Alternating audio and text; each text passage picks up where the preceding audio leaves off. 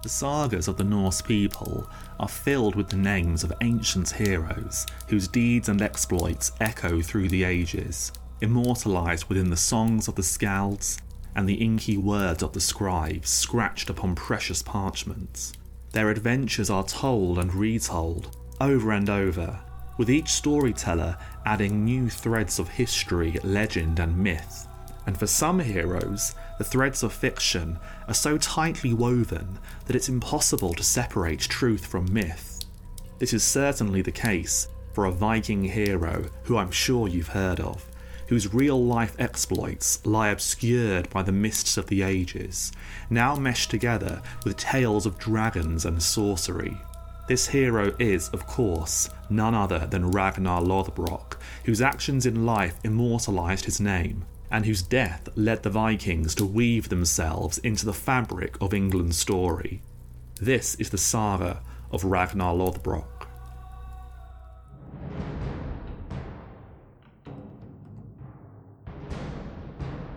In Viking times, a thing was a gathering, a place where leaders and warriors could meet and talk. In the 21st century, our thing is a virtual place where history academics and enthusiasts from around the world can come together to share knowledge. We're your hosts, Miranda Schmiederer and Lucas Norton. So hold on to your helmets for this episode of that Jorvik Viking Thing podcast.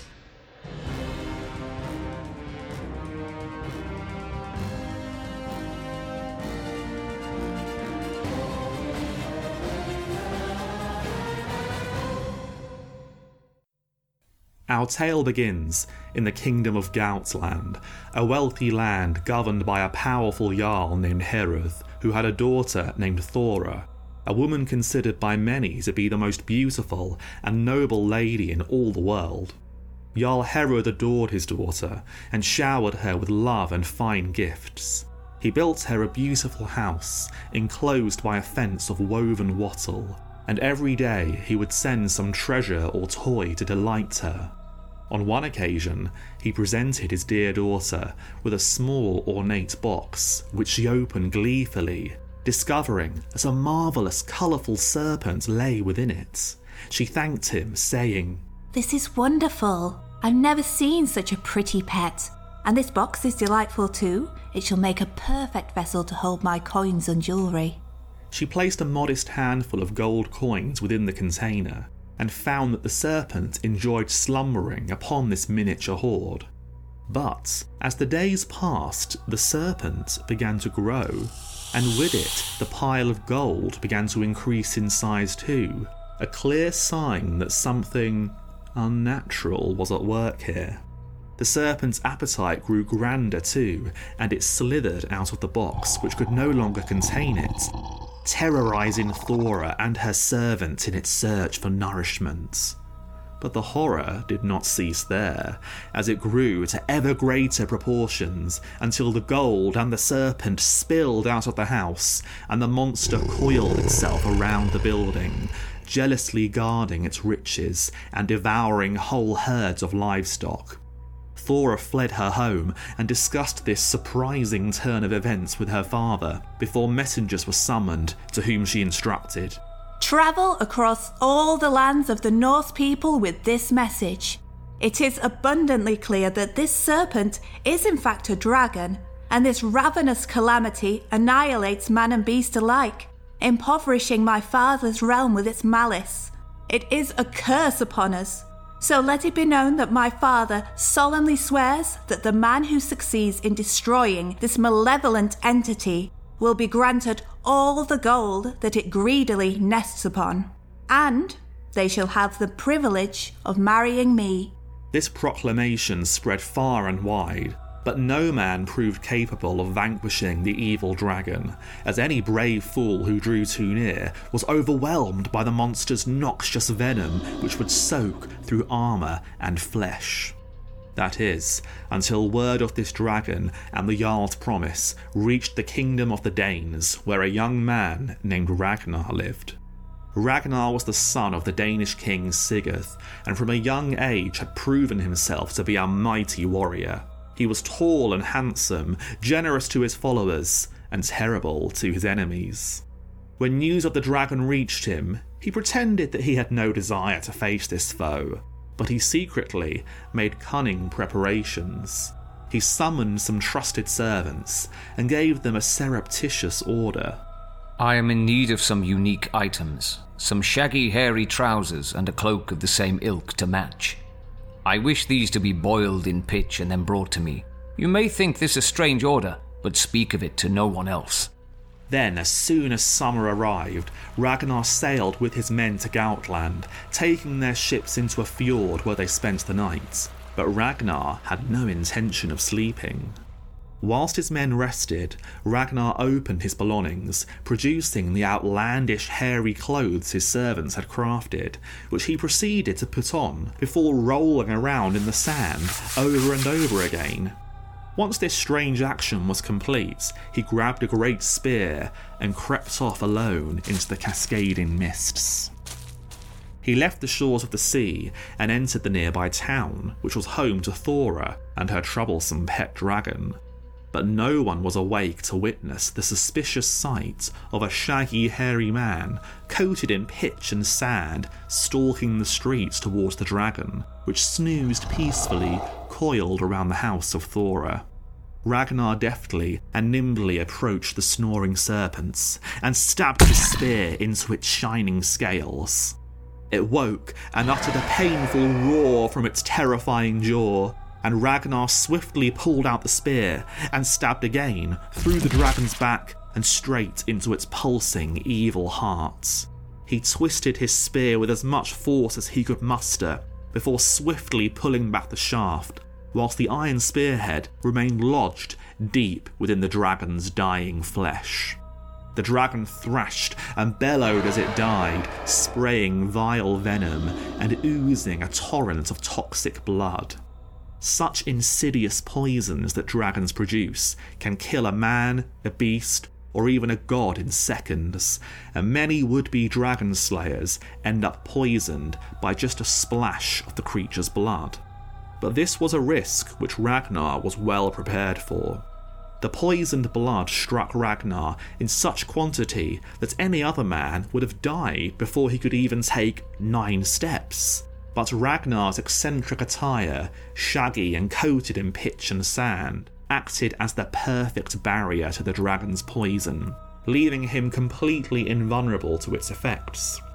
The townsfolk were awakened by the dying dragon's screams, and they ventured out into the twilight, where they saw that the beast which had tormented their lives lay dead. And stood over the ruin of the dragon was the figure of a man armed with a spear shaft, wearing a bizarre shaggy cloak and the strangest, hairiest trousers they had ever seen. Thora approached the stranger and asked, Bold dragon slayer, we are in your debt. I do not recognize you. What is your name? But Ragnar did not answer her, instead declaring, Beautiful Thora, I have risked my life to slay the serpent. I would be dead from the dragon's bite had I not used my spear to bite the viper's heart first. And then he left, swiftly and suddenly, with no one in attendance learning who he was. But upon inspection of the dragon's lifeless corpse, Thora discovered a clue a large iron spearhead lodged into the silent heart of the beast. She examined it closely with curiosity and devised a cunning scheme, announcing, Let it be known that every man within my father's noble territory is summoned to his hall immediately. Any who refuse this order shall face our wrath. This decree was heard by Ragnar and his men in the fjord, who journeyed to the Jarl's hall, where they joined the great throng of people who swarmed about his residence. The Jarl and his daughter stood tall and noble, facing the crowd, and Thora loudly commanded, Silence! Today is a glorious day, for the dragon that has terrorized us for so long lies defeated. Our dragon slayer has won the serpent's gold and my hand in marriage, I believe that the hero is here among us, and I hold something that belongs to him. So Thora wandered through the crowds as she clutched the precious great spearhead which had been extracted from the depths of the dragon's heart. She closely observed the stature and attire of the men she passed, while she studied each and every spear that she came across. And eventually she saw him, a tall and noble man armed with a thick and sturdy spear which lacked its iron spearhead. She observed the strange hairy trousers that he wore too as she approached, presenting the instrument of the dragon's doom and declaring, Noble stranger, handsome hero of the hairy trousers, I suspect that we have already met, and that you are to be my husband. I think that this is yours. She matched the spearhead to his spear shaft, confirming her suspicion, which led the stranger to smile and speak these words. My name is Ragnar, son of King Sigurd, who rules the kingdom of the Danes. With my cunning and my skill at arms, I slew the dragon which tormented this land.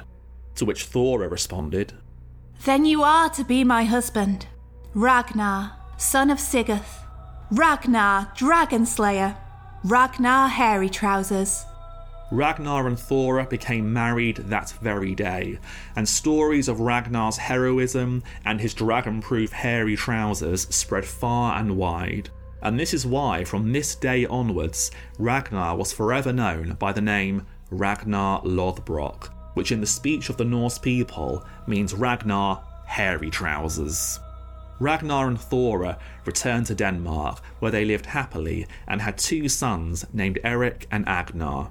Eventually, Ragnar inherited the throne of his father, with Thora beside him as his queen.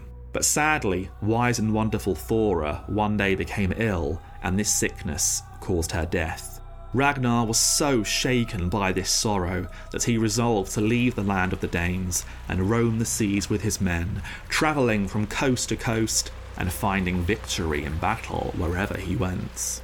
Eventually, they reached the wild, windswept land of Norway, where they came across a quiet, empty fjord to rest for a while.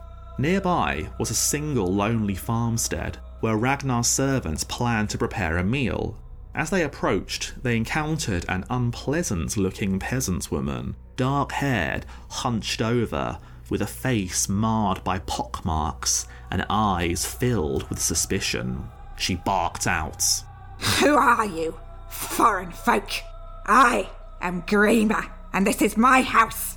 I don't take kindly to strangers sniffing around my farm unannounced. What brings you to this wretched place that I call home? Ragnar's servant Ogmund answered, Calm yourself, ugly crone. We serve Ragnar Lothbrok, and we hoped we may make use of your farmhouse to prepare food for our master. Perhaps you could help us make him some bread, if your gnarled, haggard hands are up to the task. Grima was not accustomed to providing aid to guests, as charity was not within her wicked nature. But, to avoid trouble, she tried her best to feign kindness, saying, I would not usually allow this, but since you serve Ragnar Hairy Trousers himself, I will generously grant you access to my ramshackle ruin of a house. However, my hands are not what they once were, so I will not be helping you. I will order my idiot of a daughter named Kraka to attend to you. She is a simple girl lacking in wits who refuses to do what I say no matter how much I beat her or scream and shout. The men thanked Grima for providing the barest minimum of hospitality which the customs of the Norse people demanded, and entered the house, which stank of burning peat and ancient mould, unaware that Kraka had observed their arrival with keen interest. Visitors rarely came to this inconsequential place, and never men in the service of a king. Cruel Grima had always forbidden Kraka from bathing and forced her to hide her hair beneath layers of rags. But, in the company of such fine men, she decided to ignore Grima's harsh decrees. When Kraka arrived, the men were astounded by her beauty and her exquisite hair, which flowed to the floor around her feet and resembled the finest of silk. The men looked back and forth from lovely Kraka to grotesque Grima, utterly baffled at the difference between the two women. And one man even had the audacity to ask, Is this truly your daughter? This beautiful maiden? I have never seen someone so stunningly attractive. Whereas you are the worst kind of misshapen human I have ever had the misfortune to lay eyes upon. To which angry Grima grunted, I tell no lie. She is my daughter. Do not judge me by my present appearance, as I was just as beautiful as her at the same age. The men were unconvinced, but welcomed Kraka, who eagerly helped them prepare their bread. They baked her loaves, but accidentally burnt them as they were utterly mesmerized by her beauty. They soon left and served Ragnar the burnt, blackened breakfast, and his voice was choked with anger when he laid eyes upon the dish. I have never seen such a poorly prepared meal in all my life. How could you possibly expect this to be edible? What on earth came over you this morning? The men were embarrassed by this, but told Ragnar the truth. We beg your forgiveness. We couldn't pay any attention to the preparation of this food as we were distracted by the most beautiful woman in all the world. Who would have thought that such a lovely creature could be found in this miserable place?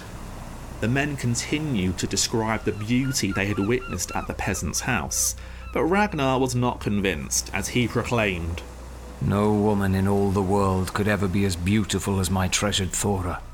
And I truly doubt that this woman you speak of could ever match my Thora's wits and wisdom. In fact, let us put her to the test. Return to this peasant woman and ask her to come meet with me, but issue the following instructions. She is to meet me neither clothed nor naked, neither fed nor starving, and I don't want her to come alone nor with another person. A messenger delivered the baffling set of instructions to Kraka, and when bitter old Grima heard the message, she gave a ghastly grin of crooked teeth and wickedly declared, Ragnar Hairy Trousers obviously lost his mind the day that queen of his died, as these are clearly the words of a madman. But clever Kraka ignored idiotic Grima and contemplated Ragnar's wording. She pondered the perplexing words until she was sure that she had solved his riddles and immediately set off to meet with him. Ragnar was waiting down by his ship, and he saw her striding towards the shore with her long bright hair shining like gold, though she was garbed in unusual attire and was followed by a small animal. When she was finally close enough, the beautiful woman declared, As you can plainly see, I am not naked, but I could hardly be called clothed, as I am draped in a coarse fishing net about my body to hide my modesty.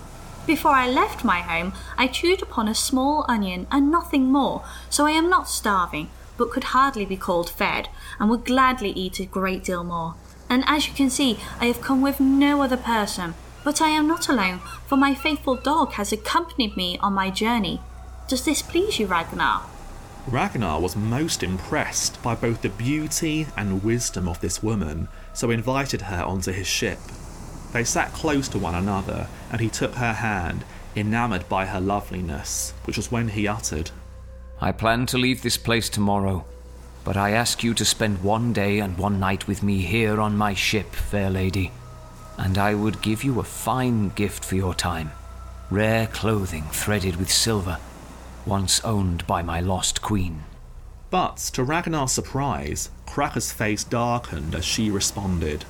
You plan to dress me as your queen, but then leave me tomorrow amongst peasants? I shall certainly not accept this from you. Do you expect me to wear these while herding livestock through mud and scree? It would be different if you were to offer to take me with you and make me your wife, but that is clearly not what you had in mind. I shall take my leave of you now, Ragnar Hairy Trousers.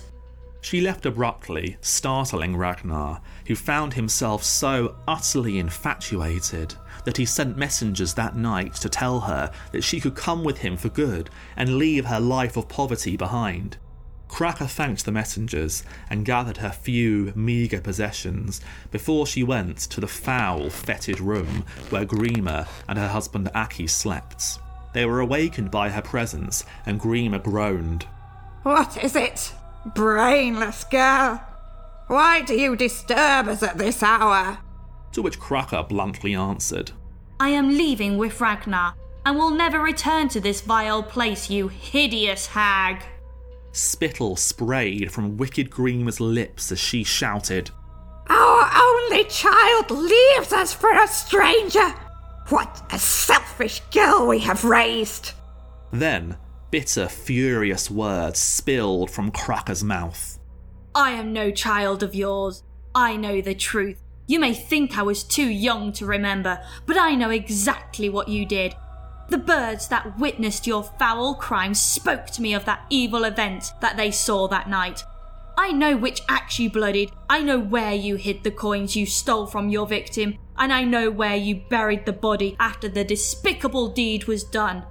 I have foreseen your future, and I proclaim that each day from now shall grow ever poorer, and your final bitter day of breath shall be your worst. Now I shall leave you and this wretched place forever. And Kraka left her sad old life, with its buried secrets behind her, and went to Ragnar's ship, where he embraced her. They returned to Denmark and immediately held a great wedding and a feast in celebration of the new queen. But on the night of their wedding, Ragnar seductively suggested that it was time to share a bed together, to which Kraka uttered a worried whisper. No, husband, this is too soon and improper. We must wait three nights after the wedding. Then we shall pray to the gods and make sacrifice. This must be done, otherwise, the gods shall curse our future son. I foresee that he would be born without bones if we do not honour the gods correctly. But Ragnar was tired of waiting and declared, We are married and are deeply in love. That is some silly Norwegian superstition, and I fail to see how you, the child of peasants, could have the gift of foresight. Ragnar and Kraka were very happy together, but her prophecy, of course, came true, and their first son was born with nothing but gristle or cartilage where bones should be. He became known as Ivar the Boneless, and he was carried about, as he could not walk as other men did. But he grew to be tall and handsome, and was perhaps one of the wisest men to have ever lived. The marriage then produced more sons, named Bjorn, Hvitserk, and Rognwald, who grew to become bold and mighty warriors, who together raided many lands under the leadership of intelligent Ivar. On one occasion, when the Ragnarsons ventured into the west to ravage the island of Britain, Ragnar himself was in the east, visiting his friend King Oystein of the Swedes, a powerful and ambitious man who ruled from Uppsala. At a sumptuous feast, Ragnar was introduced to Oystein's daughter, a beautiful young woman named Ingebjorg, and Oystein slyly suggested, It would be of great benefit to us both if our families were united by marriage, and you would do me great honour to consider marrying my lovely daughter. She makes a fine princess of the Swedes, but would prove a better queen of the Danes. Ragnar was shocked and surprised at this proposal from his friend and spluttered, This is most inappropriate, as I am already married to my beloved Kraka. But Oystein was most insistent and argued, Your wife is nothing. She is the daughter of peasant nobodies from some Norwegian backwater. She may be pretty to look upon, but she is not worthy of marriage to a man such as you, particularly in comparison to my perfect daughter. Ragnar's followers agreed wholeheartedly with the Swedish king, as they felt it was an embarrassment that their king had married so far beneath him. Beloved Queen Thora, the daughter of a Jarl, had once greatly enriched the realm with her dragon's gold. But now their current queen was the daughter of no one in particular, and she hadn't brought any great wealth or alliance to benefit the Danish people. Together, they all persuaded Ragnar that it was time to set aside his current wife in favour of a woman more befitting his status as king. They soon made their return to Denmark, but Ragnar brought his men to a halt in the middle of a lonely, wild forest. He checked that no spies were about, finding no living creature, but three wagtails fluttering and chirping within the branches of a nearby linden tree. He whispered sternly to each and every companion in the group. You will not speak a word of what has transpired on our visit to Uppsala. If any man here speaks of the engagement between myself and the princess, then I swear that I shall kill that man where he stands. Are we in agreement? Ragnar's men swore oaths to keep the engagement secret, and then they continued on their journey. Upon arrival, Ragnar went to his hall to sit upon his throne, which was where Kraka found him and embraced him. She lovingly inquired, Welcome home, husband. What news do you bring from the east? Did anything interesting transpire in the land of the Swedes? But Ragnar quickly and sternly answered, I bring no news. Let us speak no more about my dealings in Sweden.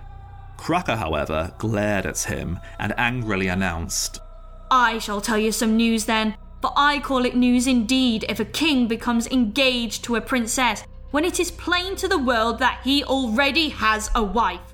Ragnar was stunned into silence by his wife's words, so she continued talking.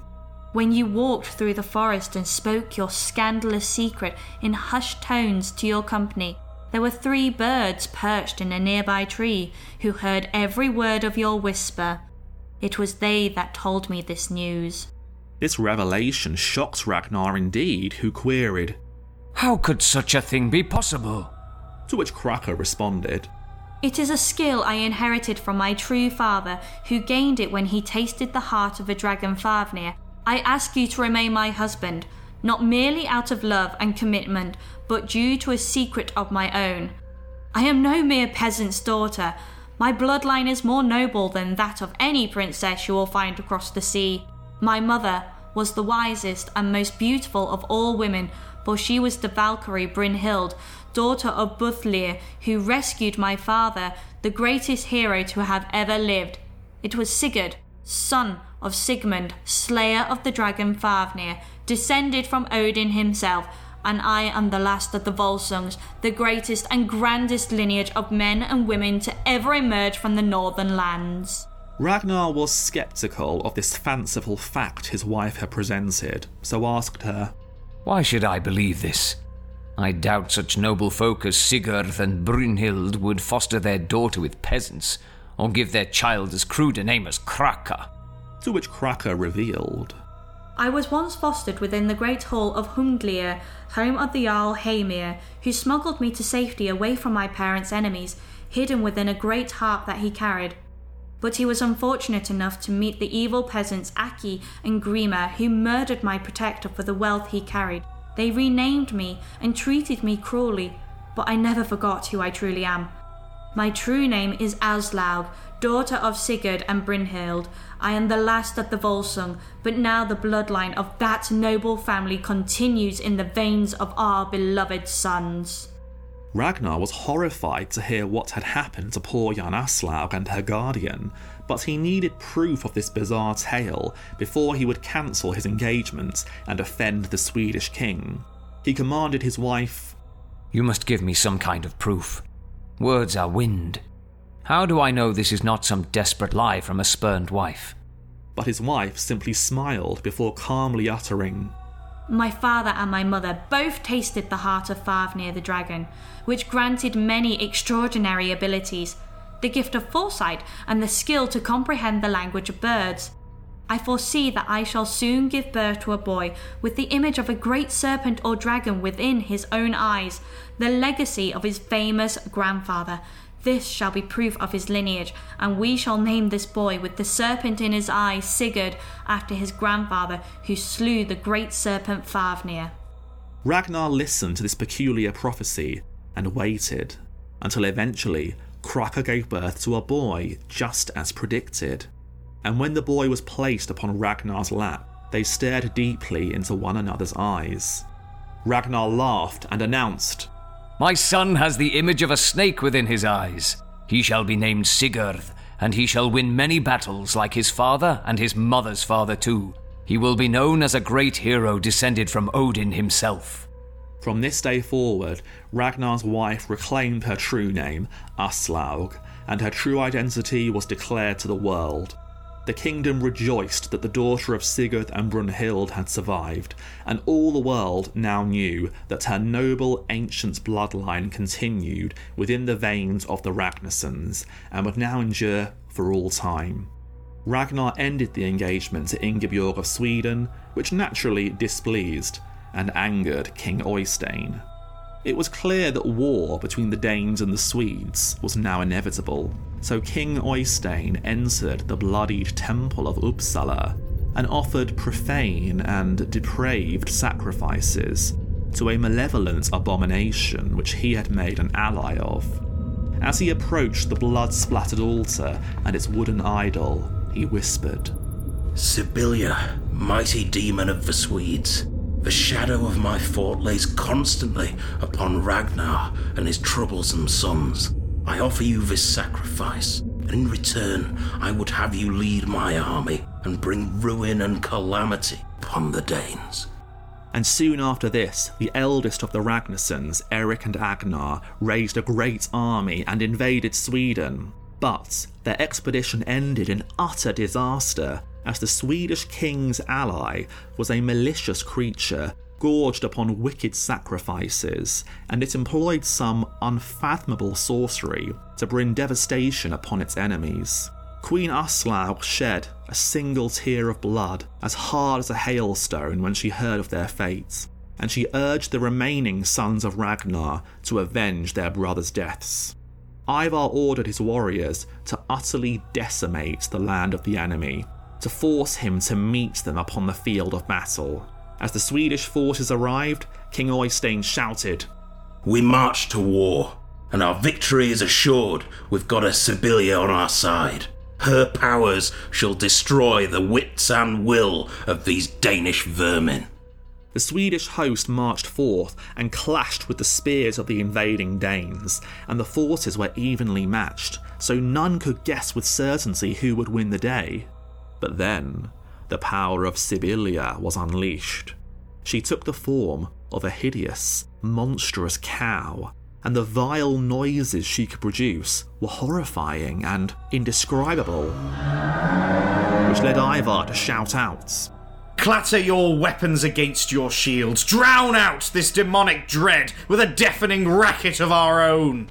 The men did as instructed, and then Ivar had his men carry him closer to the horror that was Sibylla.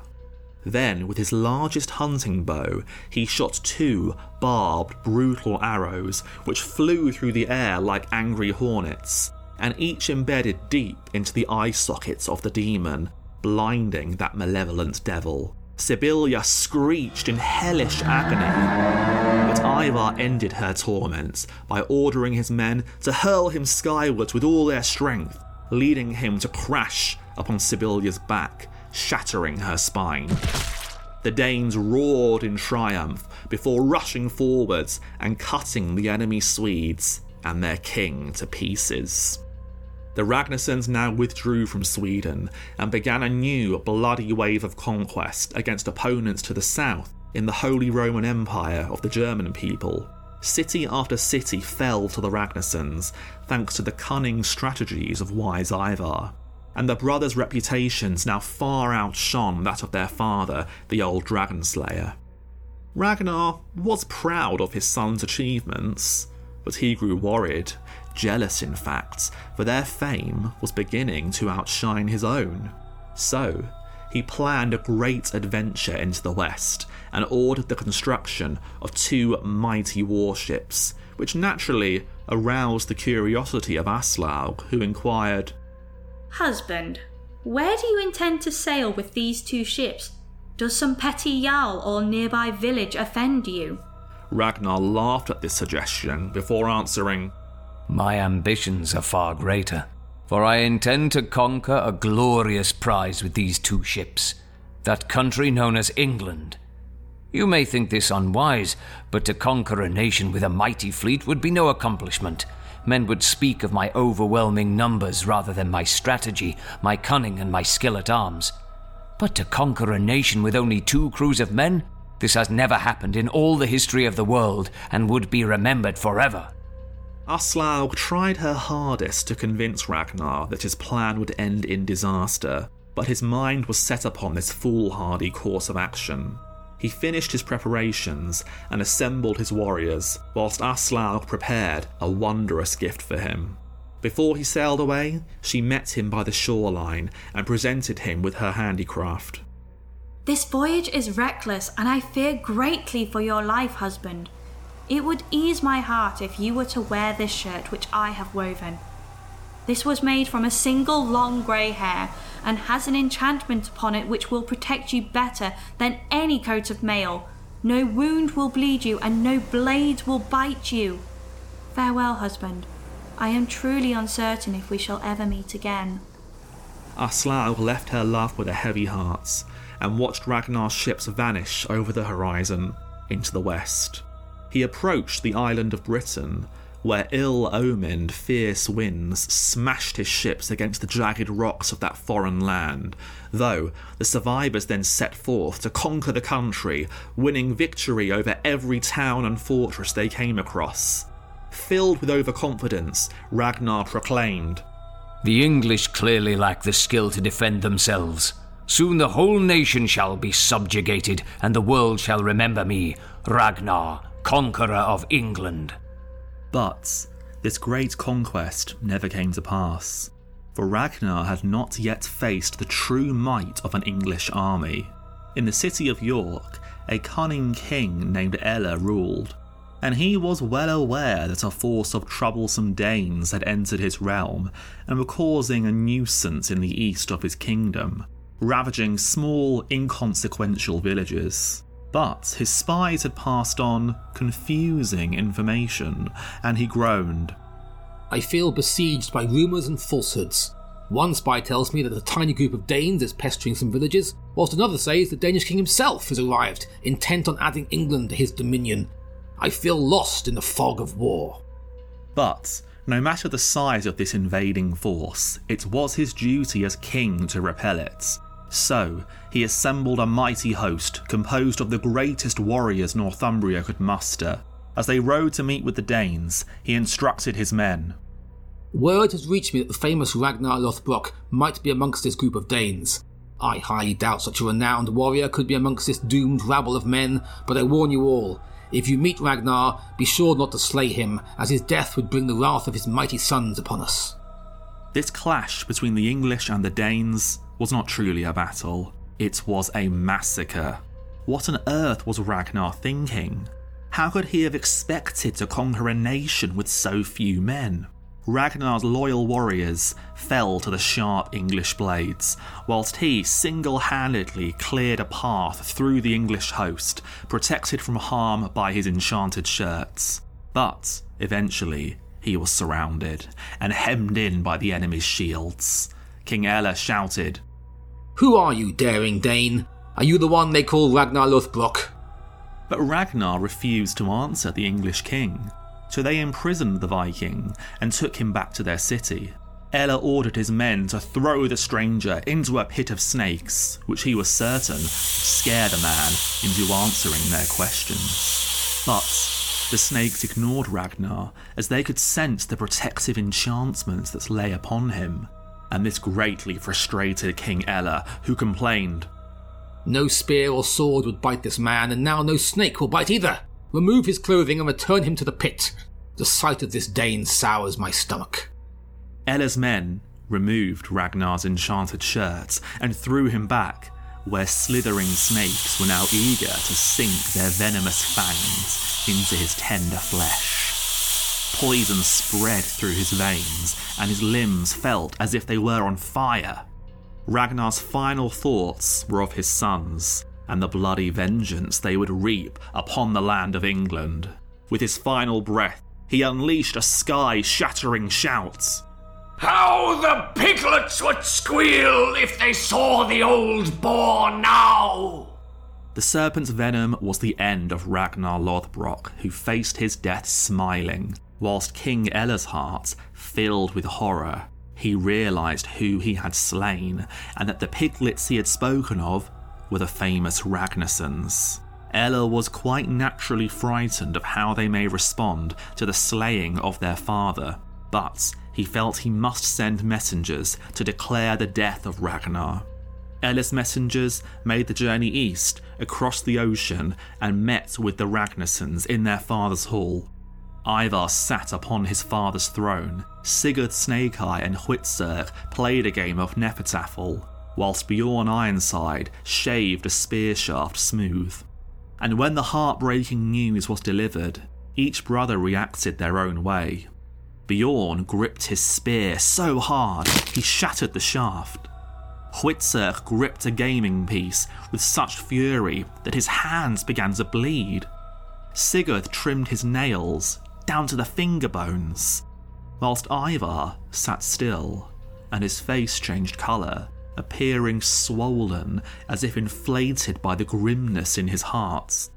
Hvitserk then ordered that the messengers should be slain, but Ivar calmly dismissed his brother's demands and let the messengers leave unharmed.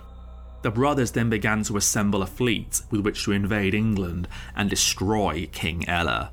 But Ivar would have no part of this. He told them bluntly What happened to our father was to be expected. He intentionally underprepared for this conflict and sought battle against a foreign king whom he had no quarrel with, playing for a throne like a drunkard rolling dice. I will not seek Ella's death and will gladly accept any compensation which he offers us. I will take no part in this invasion, and neither will any of my followers.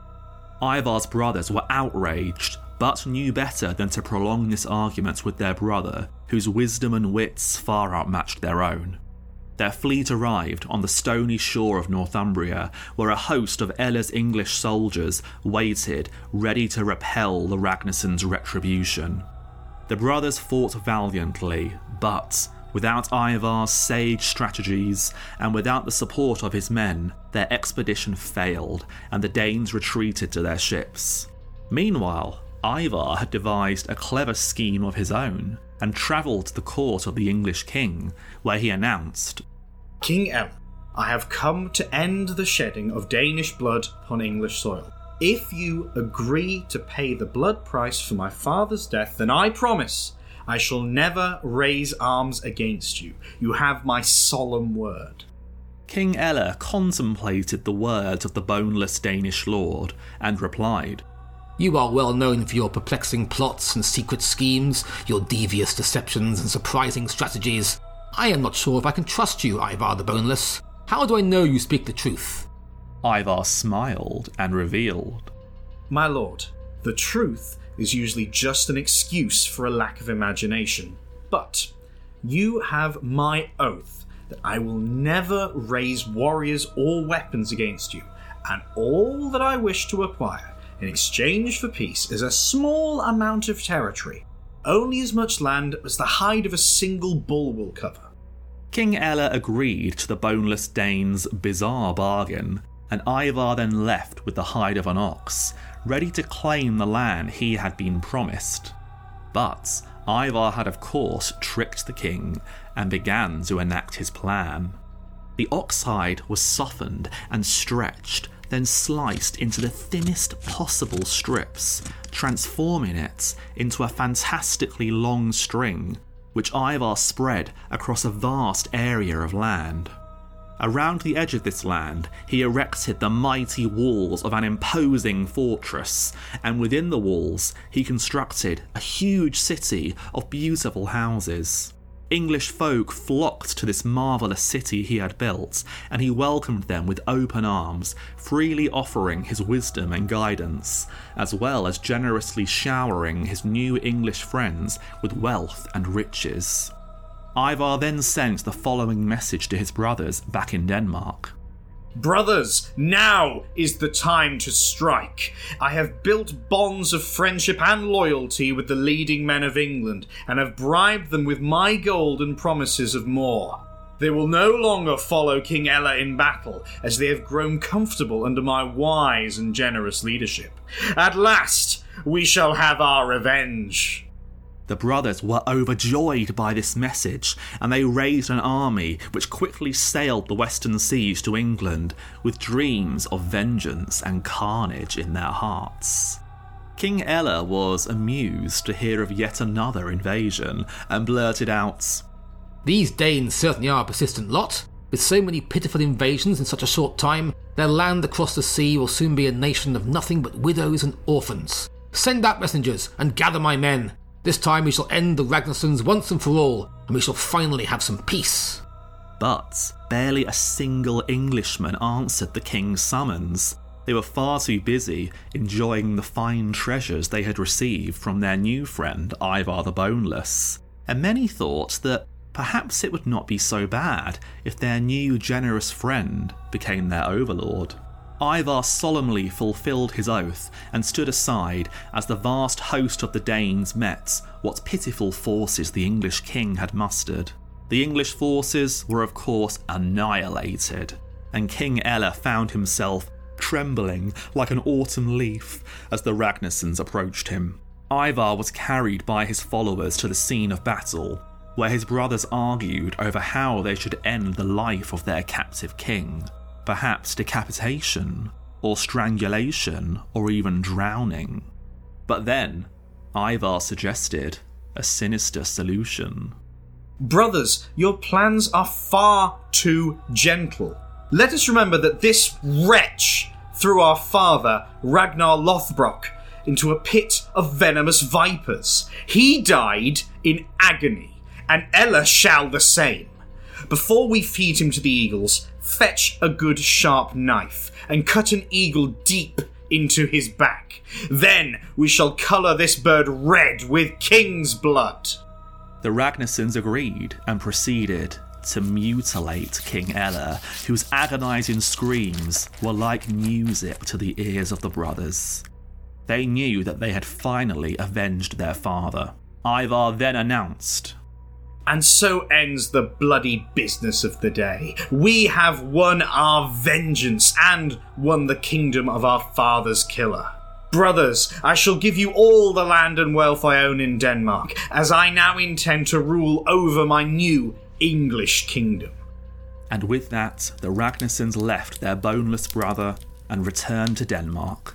Ivar ruled his lands in Britain wisely and justly until his dying day, and even protected his new home after his death, as folk say that his burial mound guarded his people from foreign invaders.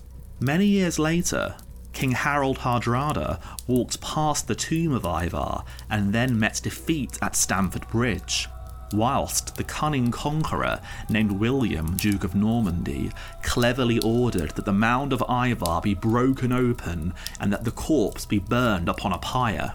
Ivar's protection then finally came to an end, and the men of Normandy won the Kingdom of England.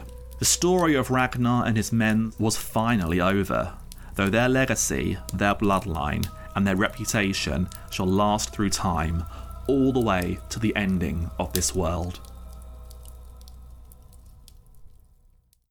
Wow, Lucas, that was such a great episode. Thanks, it was really fun to record. So, listeners, subscribe to that Jorvik Viking Thing podcast if you liked it, because we've got a follow up episode coming out on Friday called Ragnar Lothbrok The Truth Behind the Legend.